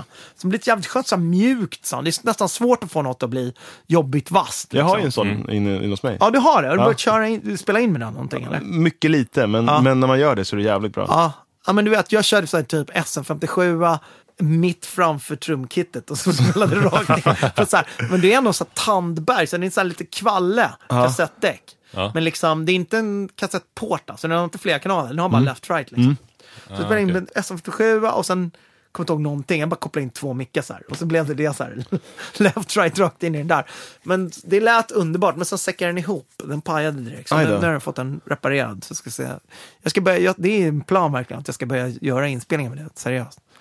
Jag, jag önskar att, är ju en spännande ljudvärld. Alltså, oh ja, jag önskar att, att jag hade, kunde ha den inkopplad hela tiden. Men den har så jävla mycket konstiga kontakter, DIN-kontakter och skit. Man måste ha adapter till adapter till adapter. Liksom. Ah, ja, det är ju det som är grejen tyvärr, med när grejer blir omoderna. Att, Ja. att de, Det blir liksom Precis. tre olika kopplingar för att få den in och ut ur en riktig studio. Men jag undrar hur mycket så här, du kommer dras och så, men det kan man ju fixa. Men om man typ spelar till ett klick, du har ett klick i lurarna och så spelar du så här vanligt ett trumkomp till den där, på den där bandspelaren. Jag ska, jag ska börja hålla på med det så mycket. Ja, jag med. Vänta bara. Ni ska få se. Ni ska få se. På tal om inspelning, DAV då. Jocke sa att du kör Logic. Ja, Och att du, det är någon speciell eh, hemlig meny som du håller på med. vad är det för något? Det gör det. Varför är det något? Du använder den här gamla gitarrförstärkare-emuleringen i Logic som egentligen Ja. inte, om man köper Logic idag så hittar man inte Nej, den. den är lite hemlig. Ja, den är ganska hemlig. Ja. Du måste liksom Eller, hålla in allt och trycka. Du så måste trycka in allt och sen så på den, på den här plug-in-menyn. Ja. Typ. Och då kommer det någon meny som heter Legacy. Legacy, precis. Den är, liksom, finns den. den är liksom egentligen bara med för att folk med gamla projekt ska kunna öppna dem. Ja. Men, men du använder ändå den. Jag blev tokig. De, de hade en ännu bättre gitarremulering innan den där kom. Ja. Och den försvann bara. Så där man Jaha, hade nej. liksom gamla projekt med grejer i- i den, då, då försvann den bara. Men det är, ja, för mig är den typ så här bästa så här reampningsgrejen. Ja. Jag använder den skitofta. Ja, men det är kul. Vilka typer av sound menar du? Ja, men gitarr, typ som, jag tycker så här, fan det låter lite för oklösigt den här guran typ. Så här, som jag, man har spelat in den genom en riktig förstärkare Ja. ofta. Och sen är den inte riktigt så här, tillräckligt ja, men så här, rivig liksom. Då kan man ta den igenom den där igen och så kan man lägga till ett extra, den har skitsnyggt reverb i sig och så. Vad heter den? För, Den heter. Guitar Amp Pro? Ja, Guitar and Pro heter Ja. den. Ihopsatt. Basic namn ändå. Ja, verkligen. Ja, men Det är alltså, den ser ju ja, jävligt den basic är för ut. jävla ful. Den är inte... Det är det, den är ingen snygg plugg. Jag Nej. gillar ju snygga pluggar. Ja, men där är har du, du har jävligt aldrig fastnat för Guitar Rig? Ja, Guitar Rig tycker jag också är ganska ful faktiskt. Helt ärligt. Ja, men den är ganska ful, men, Mm. men den låter ju liksom objektivt sett lite bättre. Ja, men där kan man också, jag använder, det finns något förstärkar-reverb. Den kan få reverbet när man går in på komponenter. Mm. Du kan du ta bara reverbet och inte behöver ha liksom förstärkaren. Det använder jag ganska ofta faktiskt från, från Guitar Rig. Men annars handlar det mer om bara att jag inte utforskat det så mycket. Alltså, jag har inte så många strängar på min lyra. Alltså, du är ju mera vanlig trollkarl på Logic. Alltså, du är ju så jävla skillad på Logic. Du är alltså den Mm. mest skillade på Logic som, som jag har sett. Det är sant. Tror jag. Ja, men det tror jag nog. Fan. Det kan du hålla med om. Har, du- har inte du sett hans skills? Ja, ja, ja jag Du kör Pro Tools ja, men eller? Nej, Reaper. Reaper. Japp. Mäktigt, jag har aldrig ens hört talas om. Men eh, jag vet ju att Jocke är sjukt skillad på... Ja. Sjukt skillad och sjukt snabb alltså. Mm. Jag tycker det är kul som fan och, och, när vi jobbar tillsammans på projekt, för jag lär mig alltid så jävla mycket hemliga tricks från dig. Mm, detsamma. Det är, fast man lär, sig åt, Ja, det jag- åt, man lär sig åt olika håll. Ja. Nej, men det gör man ju. Man, man, Jag har ju börjat använda den här jävla Guitar and Pro. Du har inte ser- börjat? Jag har börjat Du har med det, gjort det. sen jag såg att du gjorde Fast du tycker det låter sämre än, än Guitar Rig. det. Ja, Fast sämre på ett Varför? bra Varför sätt. tycker det är så bra att den ser så ful ut? nu ska jag göra som, nu ska jag göra som Jocke Åhlund och bara ta den här. Det, Här, det här är hemligheten. Det kommer bli så jävla bra. Ja, ungefär så här. Jag ska börja med heroin också så jag kan spela trumpet som Miles Davis. Exakt. Men om man, om man går utanför datorn då, vad, vad har du för prylar i studion? Inte så mycket, inte så mycket alltså kompressorer, EQs och sånt skit. Jag hörde ju U67 Nej. här nyss, till exempel. Ja, det har jag, men det, har, det är en eh, ombyggd U87. Alltså, det finns en sån här inner tube, heter den va, tror jag. Eller? Eller inner Ja, ear, ringer. inner tube. Ingen, ringer en klocka. Du kunde köpa, det, det kan jag fett rekommendera verkligen. Du kunde köpa ett ombyggningskit till din U87, va? som du bara skruvar ut innan men det är ganska lätt till och med. Jag ska inte säga att det är jag som har gjort det på min. Det är Gustav som har gjort det eh, åt mig, men det, det är ganska lätt. Man behåller liksom också innan från Ja. U87 mer eller mindre intakt. Liksom. Så att om du skulle vilja byta tillbaka, hur, varför man nu skulle vilja ha en U87 av en U67 är obegripligt. Men Ja. Om man nu skulle vilja det i alla fall. Så kan man byta tillbaka ganska snabbt också. Och så får man en liten trafo-grej och speciell sladd och skit. Sätter man in rör typ? Eller? Ja, det är rör i Ja. den där grejen som du stoppar in. Ja. Nej, men det, så det är en eh, så här ombyggd typ fake U67. Är det Men den du den använder jag svinigt mycket till allting. För det är typ Mm. min fav... Det, det kanske också bara är en hang-up. Jag har ju liksom inte värsta så här... Jag kan inte lyssna hund visslefrekvenser eller liksom, jag har inte den där liksom vassa öronen som vissa har. Som typ så här, ja men Simon Nordberg eller någon som jag jobbar med som är så här Mm. dukt, som verkligen hör, som är så här duktig lyssnare. Du är också mycket mer så än vad jag är. Jag, men jag, jag inbillar mig att jag älskar U67. Och Ja. inbildning, det är också en jävligt stark kraft. Oh ja. Oh, ja. Sen har jag, vad har jag mer? Sen bara vanliga standardgrejer, inget speciellt. Du, du sa det också innan, innan vi började eh, spela in här, så sa det, man bara, om man bara ser till att ha en grunduppsättning med okej grejer, eller bra prylar i studion, så spelar det ingen roll vad man gör när man är där. Nej men jag har liksom bara, jag har inga skitsaker i min studio. Så det är ju lite grann så att jag skulle kunna gå in med en ögonbindel och ta en mick och så spela in någonting med den så blir det inte dåligt i alla fall. Eller Nej. liksom, det är lite så. Jag har inga dåliga förstärkare, inga dåliga saker. Liksom. Men det finns ju en gammal historia som är att jag börjar bli så här som min egen farmor var. Liksom. Att jag drar alltid samma historia hundra gånger.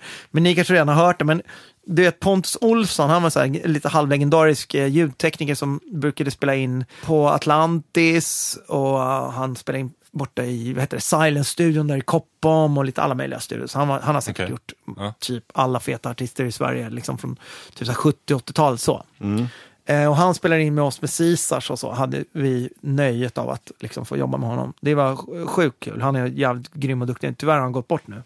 Men han eh, spelade in på Atlantis-studion och då var det så här någon, eh, det här berättade Janne för mig, som ha- har Janne Atlantis-studion. Atlantis. Ja. Ja. han berättade om Pontus, liksom, att han, Pontus var där och spelade in någon gång och så var det så här, någon så ung och vetgirig snubbe som ville så lära sig lite tricks av honom. Liksom, så. Ja. Som frågade, ja ah, men Pontus nu så här, när du ska micka upp trummorna, liksom, vilken mick brukar du ha på snaren? Typ, så. Mm. Och Pontus bara, ja, jag brukar ta den som står närmast.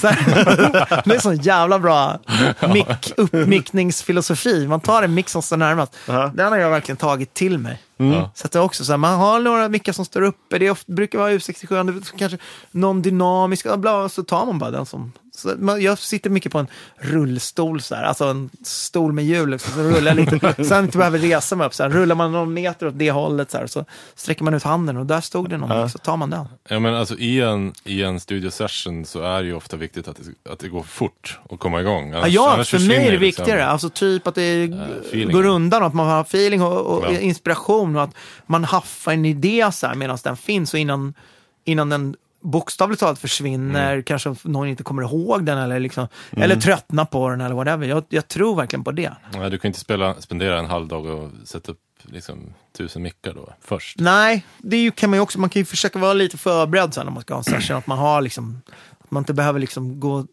Ja, byrålådan, ta ut micklådan, öppna den, skruva, du vet så, utan man har lite så här Löda saker. mickkabeln. Ja men precis.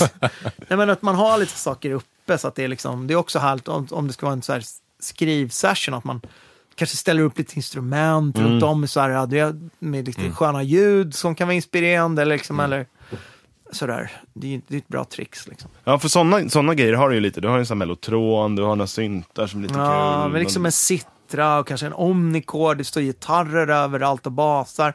Det är så här, det märker man det, det, det känns helt overkligt för mig. Så sjukt overkligt och tråkigt och oinspirerande när man kommer till en så här. Så, så bara är det så här, typ svinkallt på grund av AC. Ja. Ett, en, en mil långt mixerbord, högtalare, så ska man ha en skrivsession där. Så, så kommer man in och så så här, Och en eh, engineer. Ursäkta, finns, ja precis, det är en engineer där också. Så jag bara, eh, du, ursäkta, finns det någon gura här typ eller något? Och då bara, kanske säger de så här, ja vi ska kolla, det kan, det är möjligt att det står någon här långt bak i någon garderob, Mm. eller så kan vi säkert hitta någonstans där vi kan hyra en. Då är den här, om, vi kan nog ringa till Guitar Center. Typ. Ja, precis. du vet, Ja. Det känns helt sjukt, det är ändå musik som ska skapas där inne, vad fan är tanken liksom? Då känns ju feta studios som typ Atlantis mycket roligare då. För att det är Ja liksom, men Atlantis, är ju- den är ju vibes. Eller grammofonstudion. eller Deluxe. där. Ja men precis. Så här, att det Jag tycker det ligger. bara känns märkligt med en studio när det inte finns några instrument. Vad fan är Ja, grejen? liksom? Verkligen. Ja. Men det är ju lite så här, ja, då kanske det är meningen att man ska komma dit och plugga in sin laptop liksom och ha, Ja, men massa det är beats. istället som en volymkontroll. Typ. ja, typ, exakt så. Ja, en 100, 190 kanalers SSL-bord. Ja, ja. Ja. Bara använder master, mastervolymen. exakt. Ja. Gillar du att köpa prylar? Jag älskar att köpa prylar. Ja. Jag, vad är, tycker vad är det, pryl? jag tycker det är de bästa prylarna som man köper, det är prylar som liksom gör att man blir inspirerad. Jag ty- brukar tänka så här, om jag hittar någon sån här konstig gadget eller någon liten leksak eller synt eller whatever. Om jag bara använder den en gång på en låt så är det liksom värt allting. Mm. Varje gång man hittar någon så här, ja men ni vet ju vad en omnicore är, eller hur? Mm. Varje gång man hittar ett sånt instrument, alltså den är ju liksom, Det är ju magi. den är ju magi och när Ja. man hittar ett sånt instrument, och dessutom ett sånt instrument är så jävla bra. En omnicore är som en, typ som en citra, jag älskar ju citra också. Har ju som en riktig citra och omnicore och allt möjligt. Men den är så här, när man har folk som skriver och som kanske är artister så här, som säger ja men jag kan inte spela något. De blir så jävla glada när de hittar en omnicore för då kan man så här, de kan spela. Du vet så här, Ja. Man behöver inte kunna spela, man trycker på en knapp bara så kan man liksom hitta på låtar utan att behöva liksom träna på ett in- instrument först. Ja. Ja, men det är väl som i en av era Teddy Bears-låtarna, den här, som, det är någon gammal el, elorgel. eller? Ja. Ja, det är Cobra Style. Ja, Cobra Style. Ja, Ja. där, där är ju, det är ju en sån här elorgel där man trycker på en knapp så blir det ett, Ett ackord. Liksom. Ja, och Ja. det, jag kommer ihåg att Ja. jag, jag sprang på en sån synt när jag pluggade i Norrköping. Mm. Eller sån elorgel. Och bara, ah, fan coolt, här är färdiga ackord. Och så tryckte jag på dem i rad i den ordning de kom. ja, och då bara, blir det Cobra Style. Där var Cobra Style! jag var så här, Ja, fan ser. vad, då vart jag så här råimpad. Fan vad billigt och Mm. otroligt snyggt. Det Men- räcker. Men Ja. du, du köper alltså prylar också för att bli inspirerad? Ja, ver verkligen, verkligen. Alltså det är de prylarna som jag tycker är roliga att Mm. köpa. Därför att det blir så här, det är ganska boring att typ köpa, eller jag, jag kan ju tycka mickar är härliga. De är Ja. liksom typ sexiga. De, är- det kan man ha lite fetisch för. Ja. Där kan man kanske ha lite fler än vad man behöver och så. Mm. Eh, jag älskar ju, men du har ju så mycket snygga outboards här där vi sitter, nu tittar man omkring, man ser massa Roland Space Ek och den där roliga, vad är den där konstiga frekvensmätare, eller vad är den där stora gråa lådan där? Den är ju härlig, den är ju En- en dist. Det är en dist, Ja. fast inte egentligen va? Nej. Du använder den, men läs vad det står, vad heter den egentligen? Eh, vacuum tube voltmeter. Ja, just det, det är en, alltså den mä- mäter. Ja. Men det alltså, den blir man glad av att se. ja exakt. Jag älskar ju sådana där också. det är kul med saker som man blir Ja. glad av att ha det runt om sig. Det, är liksom, exakt. Det, det var det härligaste tycker jag när, man, när jag liksom skaffade en egen studio för första gången. När man, så här, man började ha så här, mer och mer instrument och prylar och sen så fick man en egen lokal. Då kunde man så här, plötsligt samla alla de grejerna och ha dem runt om sig, så här, inom räckhåll. Jag gillar att ha sakerna, om man har så här, till exempel en massa vackra eh, outboards eller bandekon eller gitarrer eller trumset och mikrofoner. Att man har dem liksom på display. Så att man ser dem, för man blir inspirerad av att se. Alltså jag blir i alla fall det. Alltså av Exakt visuella intryck. Man bara ser när guran hänger på väggen, en snygg 12-strängad Vox från 68. Ja, den vill jag ta ner, för jag hör hur den kommer låta bra på den här låten jag gör just nu. Och du vet, så här. Men har den undanlagt i casear i ett annat rum, då blir det liksom inte lika stor chans att du använder det. Det är därför Mellotron ska alltid stå inkopplad och liksom så här. Så att man, Ju- Just det där, att Kunde också alltid, med ha, mer. allt, också alltid ha en, ett eller, en eller två par sladdar som bara ligger framme och redo att koppla in vad som helst. Exakt! Skapa Alltid. förutsättningar så att det är ett Exakt. roligt lekrum att komma in i. Ja. Så man blir inspirerad av. Så planera din setup så att det är enkelt Så att du kan vara att komma igång. sen. Ja. Men visst, du har någon sån här Fairchild-historia också? Den har jag sålt till Björn Yttling. Jag var så fattig för, ja, det var nästan ett år sedan nu tror jag. Ja. Det var inte ett år sedan, det var, det var liksom efter förra sommaren. Jag åkte på så många semestrar förra sommaren. det var helt pank. Ja. Jag så, jag hade träffat en ny tjej, var så här kär och det, så vi bara drog på semester hela tiden. Sen bara, var Jag tvungen att säga, ändå- tyvärr sålde jag den. Det var ju en Var det en coolaste. Det var inte Fairchild, det var en RCA. Ah, ja, Eh, med. alltså som Janne på Atlantis har en sån. Och jag bara, du vet, allt man spelar in genom den lät som en jävla dröm tyckte jag. Och jag blev så avundsjuk på Janne och så hittade jag, jag tror det var Simon Norberg som hjälpte mig att hitta en sån. Han bara tipsade mig, ja den där finns till försäljning. Så köpte jag den, jag tror den kostade typ 60 papp eller något sånt där. Jävlar, ja. Det är mycket pengar, men det var jävligt värd att ha. Men så var jag så här lat och dålig på användaren och punk, så det är i kombination. Liksom, att den hade liksom stått och dammat och inte använts på jävligt länge, plus var värd så mycket deg. Och plus att jag liksom var fattig. Men det finns så något då kul sålde man- jag den till Björn. Jag tror i och för sig att Björn Yttling sa till mig att jag, den var liksom så här, jag köper den, för jag, det gjorde så ont i mig att sälja den. Mm. Så du- jag köper den, men du kommer alltid få köpa tillbaka den om du vill. Jag ska liksom inte sälja den till någon annan. Eller så, här, Nej, nej, nej, det så ja, En pantbank med andra ja men typ pantbank, fast han, han får inte sälja den du vet. Liksom. Det gör ju pantbanken om man inte passar sig. Ja. Nej, men jag, så jag har inte ens den längre. Jag har liksom ingen fancy shit kvar. Jag, det, Vad kör du för preamps? Ja, men jag hade ju sådana här vintage audio, eller jag har det, men de är i preparation nu, så nu har jag bara kört mitt Fireface, inga preamps liksom, Ja. i säkert två, tre månader. Men nu kommer jag få tillbaka mina vintage audio. De älskar De låter ju fan. skitbra. Mm. Älskar dem. Jag kör alltid dem annars. Jag har en så stereo och en, eh, en mono. Mm. Men om jag ska så här, micka trummor och sånt, vilket händer att jag gör hos mig, då när man ska köra fler mickar i taget, då kör jag bara liksom det som jag kan kör jag genom så här, dem och sen så resten genom Fireface. Jag är ingen Ja. engineer liksom. Nej. Nej, men det, får man in ljudet så, så, får man in, så får man in ljudet. Men det är jävligt Ja, kul och lyxigt. Häromdagen var jag i- i Ingrid-studion och spelade in med Pelle Gunnefelt som tekniker. Spelade Mm. in trummor till eh, kommande grejer som jag ska göra. Men det var hur, hur som helst jävligt kul, för att då, är det liksom, spelar jag in med någon som är riktigt duktig proffs på Ljud. ljud. Mm. Och det blev så jävla bra. Och sen kan jag, det, den situationen gillar jag. Den typen av producent är jag. Att då kan jag fokusera och slappna av och fokusera på ett performance av trummisen som blir skitbra. Just det. Och så här, du ska spela det här och det, det, det och så, då kan jag regissera honom.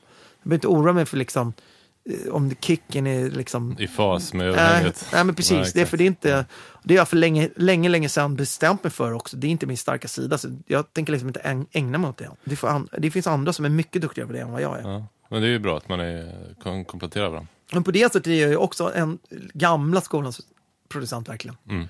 För nu, egentligen, jag kan ju göra både och. Jag gör andra saker också där jag gör, men, men det är så vanligt nu för tiden. Nu är man ju verkligen engineer, producent och låtskrivare typ samtidigt oftast. Och det är inte, jag tycker inte att det är idealiskt alltså. Nej. Och sen, alltså, det har vi pratat om förut i den här podden, till, nästan till leda, men också begreppet producent är ju otroligt brett beroende på vem du frågar. En beatmaker kan vara producent, en producent Ja, kan vara... det.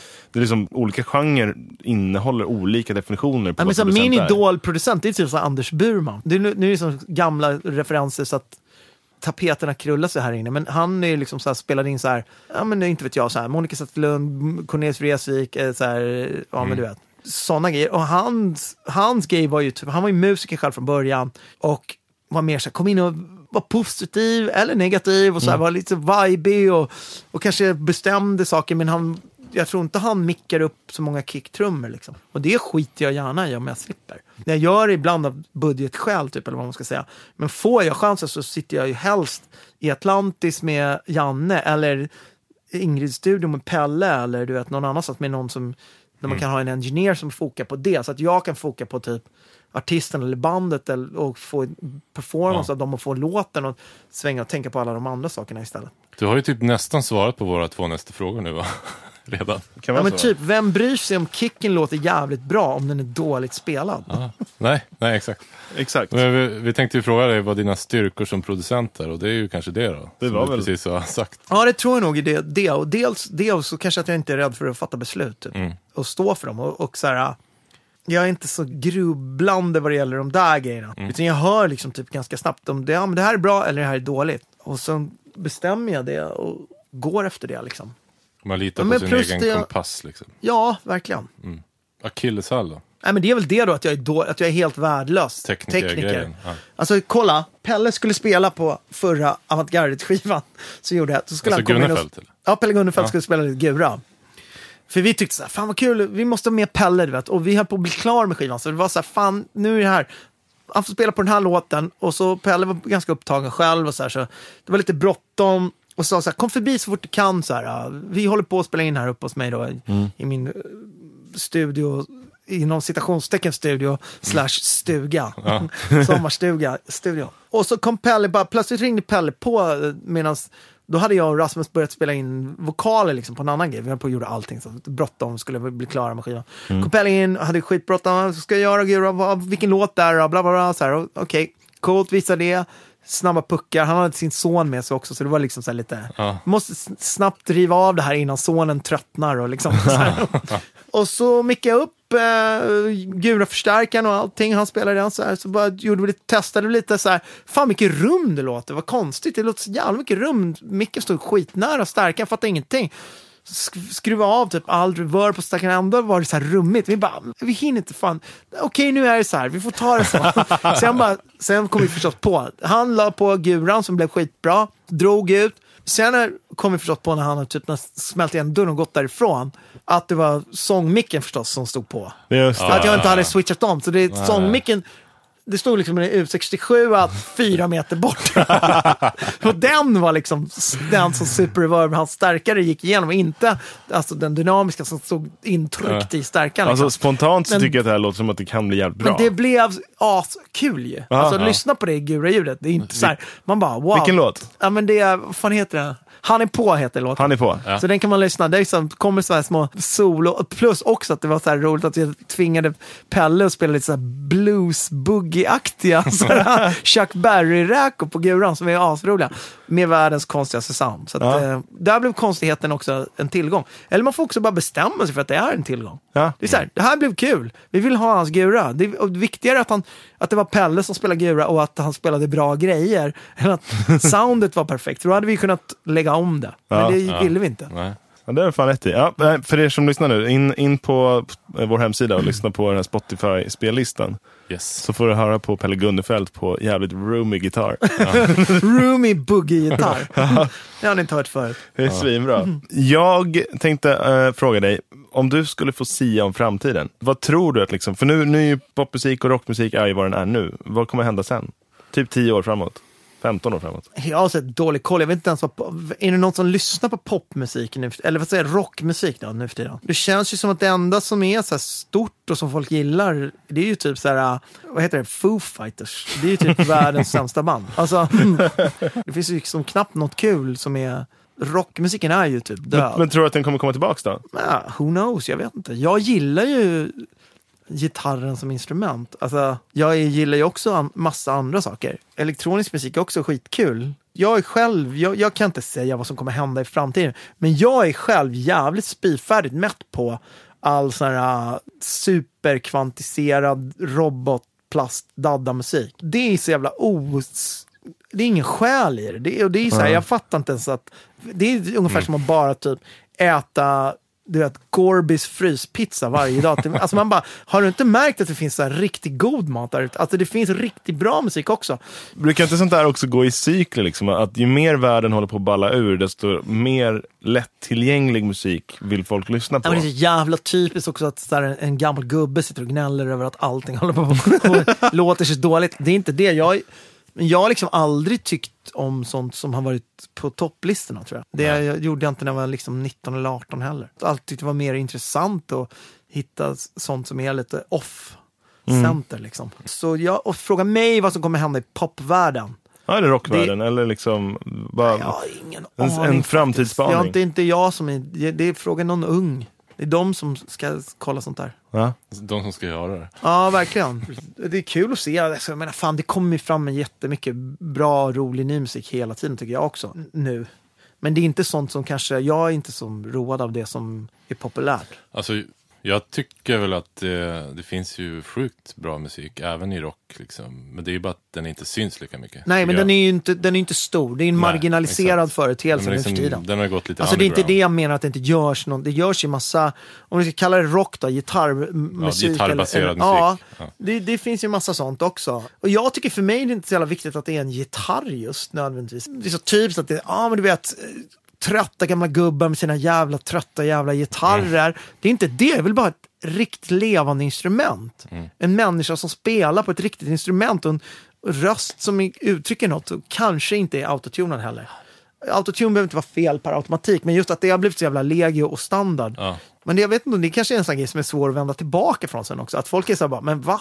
De kan inte höra på en vanlig människa som sjunger sen, för de tycker att det låter skit, liksom helt superfalskt. Jag hamnade i en ganska spännande diskussion på Reddit om just det här. En stor anledning till att det är sån jävla grej att man måste autotuna alla röster nu, det är att allt annat ligger, precis det vi pratade om tidigare, allt annat ligger i fas. Ja, exakt. Så liksom för, ja, men hela att, för produktionen, för, för, för, liksom att kunna försvara en icke-autotunad röst så mm. krävs det ett instrument bakom som inte heller är tunat, som kanske inte heller liksom ligger i fas. Liksom ett akustiskt riktigt instrument, så här, en, en piano eller en gitarr eller vad mm. du nu väljer, en flöjt eller fiol eller vad fan som helst. Det är ju liksom, det är låt, det är ju, vad ska man, det kallas för att det är tempererat va? Mm. Att det är liksom är, mm. det, det, är inte 100% tunat och det blir, men liksom världens bästa sångerskor så här från förr, så här, Aretha Franklin, vad fan som mm. helst. Då är, liksom, då är det en skev halvostämd bas, en halvostämd gura, ett halvostämt piano. Men om hon skulle sjunga till någon super, ja, tunad, ja, kvantifierad miljö så skulle det kanske låta konstigt. Men det som jag tycker är så här, i och med det som vi pratade om förut som visst är också jävligt positivt, att inspelningsutrustning och allt sånt där med datorer och allting har blivit så jävla mycket mer tillgängligt, det har blivit mycket mer demokratiskt, det är mycket mer lätt för alla att få mm. tillgång till. Mm. Men det som är intressant med det är att det är det billiga nu. Mm. Det är det som är billigt och som också i mina öron låter billigt. Det som jag tycker känns rikt, det är när det är att ha en grupp med människor som spelar tillsammans, mm. som är att det typ är en vad kan man, en live-tagning eller ett, ett så här, det känns mycket dyrare. Alltså att ha en musiker som spelar känns mycket dyrare än att ha en eh, programmering. Och det är det ju också, därför att det är mycket ovanligare nu för tiden. Mm. Så det är väl kanske, det kanske kommer göra att det får en statushöjning Eller en Jocke Åhlund på midi-piano. Ja, exakt. ja, det är dyrt som fan. Det är dyrt som fan. Ta en vecka och programmera in ja, 30 sekunders intro på en Håkan-låt. Vi brukar också avsluta med att ställa frågan, det har man ju fått lite små hintar hit och dit genom avsnittet, men, men eh, för någon som vill komma in i branschen och jobba med sånt som du jobbar med, har du några, några tankar och tips? Alltså komma in i branschen? Jag vet inte. Jag, jag tror att det bästa är att göra bara. Gör grejer, alltså skaffa en enkel skaffa en laptop och någon mix. Det behöver inte vara dyraste, men bästa du har råd med typ att spela in saker och gör grejer. Och sen om man gör något som är bra så brukar resten liksom, det brukar vara svårt att liksom sitta på något som är riktigt, riktigt bra och inte bli upptäckt eller vad mm. man ska säga. Mm. Det är nog för det mesta lite så att om du spelar upp dina grejer för folk och ingen gillar det, då är det nog kanske för att de inte är bra. Hårt tass- men sant Men kanske. taskigt. Men, men vet, om du gör något som är bra, då brukar det beröra folk ganska snabbt. Och då det, behöver inte så många där ute höra det. Det är liksom inte så här att du ska ha något speciellt knep om du lägger ner en Toblerone tillsammans med, med USB som du skickar in en demo på. så kommer du få liksom, skivkontrakt. Alltså, det, jag vet inte. Jag vet inte. Det, det, bara, man får bara öva och köra och liksom perfekta sina skills. Och framförallt så tror jag kanske också att tänka efter vad anledningen är att man gör saker. Alltså, och helst försöka komma fram till att anledningen att du gör saker överhuvudtaget inte är för att du ska få kanske kommersiell framgång eller inte, utan du gör det för att du gillar det själv. Det brukar vara en bra förutsättning för att du kommer behöva så jävla mycket envishet och fokus. Och för att ha så mycket envishet och fokus för att kunna lyckas med det, då måste du liksom verkligen tycka om det. Och då gör du det så fort du får en ledig stund, för att du inte kan låta bli. Ja, men om du inte tycker att det är så kul, då är det kanske bättre att ha det som en hobby. Då. Det, det bästa är ju nog om man kan göra det för att man liksom verkligen älskar det och för att man inte kan låta bli. Och så kommer det framgång och andra grejer, då är det liksom då får det vara en bonus, men det i sig, att du har hittat någonting som du verkligen älskar att hålla på med. Mm. Det är ju en framgång i sig, för att det är så alltid tråkigt där ute i världen. Ja, Om du har hittat någonting som du tycker är kul och skönt och som gör dig glad, som får dig liksom att glömma bort allt annat i några timmar eller minuter, då, är det, då får du se det som en stor framgång i sig. Mm. Kloka ord. Lite plattityd kanske, men... Klyschor är klyschor av en anledning. Ja, exakt. Därför jag har tagit på mig att jag ska liksom upprepa de klyschorna om och om igen. Svinbra. Och med de orden så säger vi väl tack för idag. Det, Tack till Jocke. det blir lite som en, en bandinspelning där. Vi, vi, vi tre sätter oss här och trycker på räck och så får vi se vad som händer. Mm. Eh, Precis. så har vi jammat lite ihop. Ja, men jag har haft kul i alla fall. Tack ska ni ha. Roligt att vara här. Väldigt kul Ja. här. Och för er som lyssnar, glöm inte att kolla in eh, den här Spotify-listan som vi har pratat om. Den ligger på vår hemsida musikproducent.se podd. Vi kommer också lägga upp det på våra sociala medier. Vi heter Musikproddpodden både på Facebook och på Instagram. Den här podden produceras av Redman Studios och görs av dig, Magnus Lindberg, mig, Jocke Jarl och Niklas Berglöf som är hemma och leker med sin dotter. Nästa avsnitt kommer om två veckor. Vem och vad vi pratar om då får ni veta då. Jajamän. Tack för idag Jocke. Tack ska ni ha.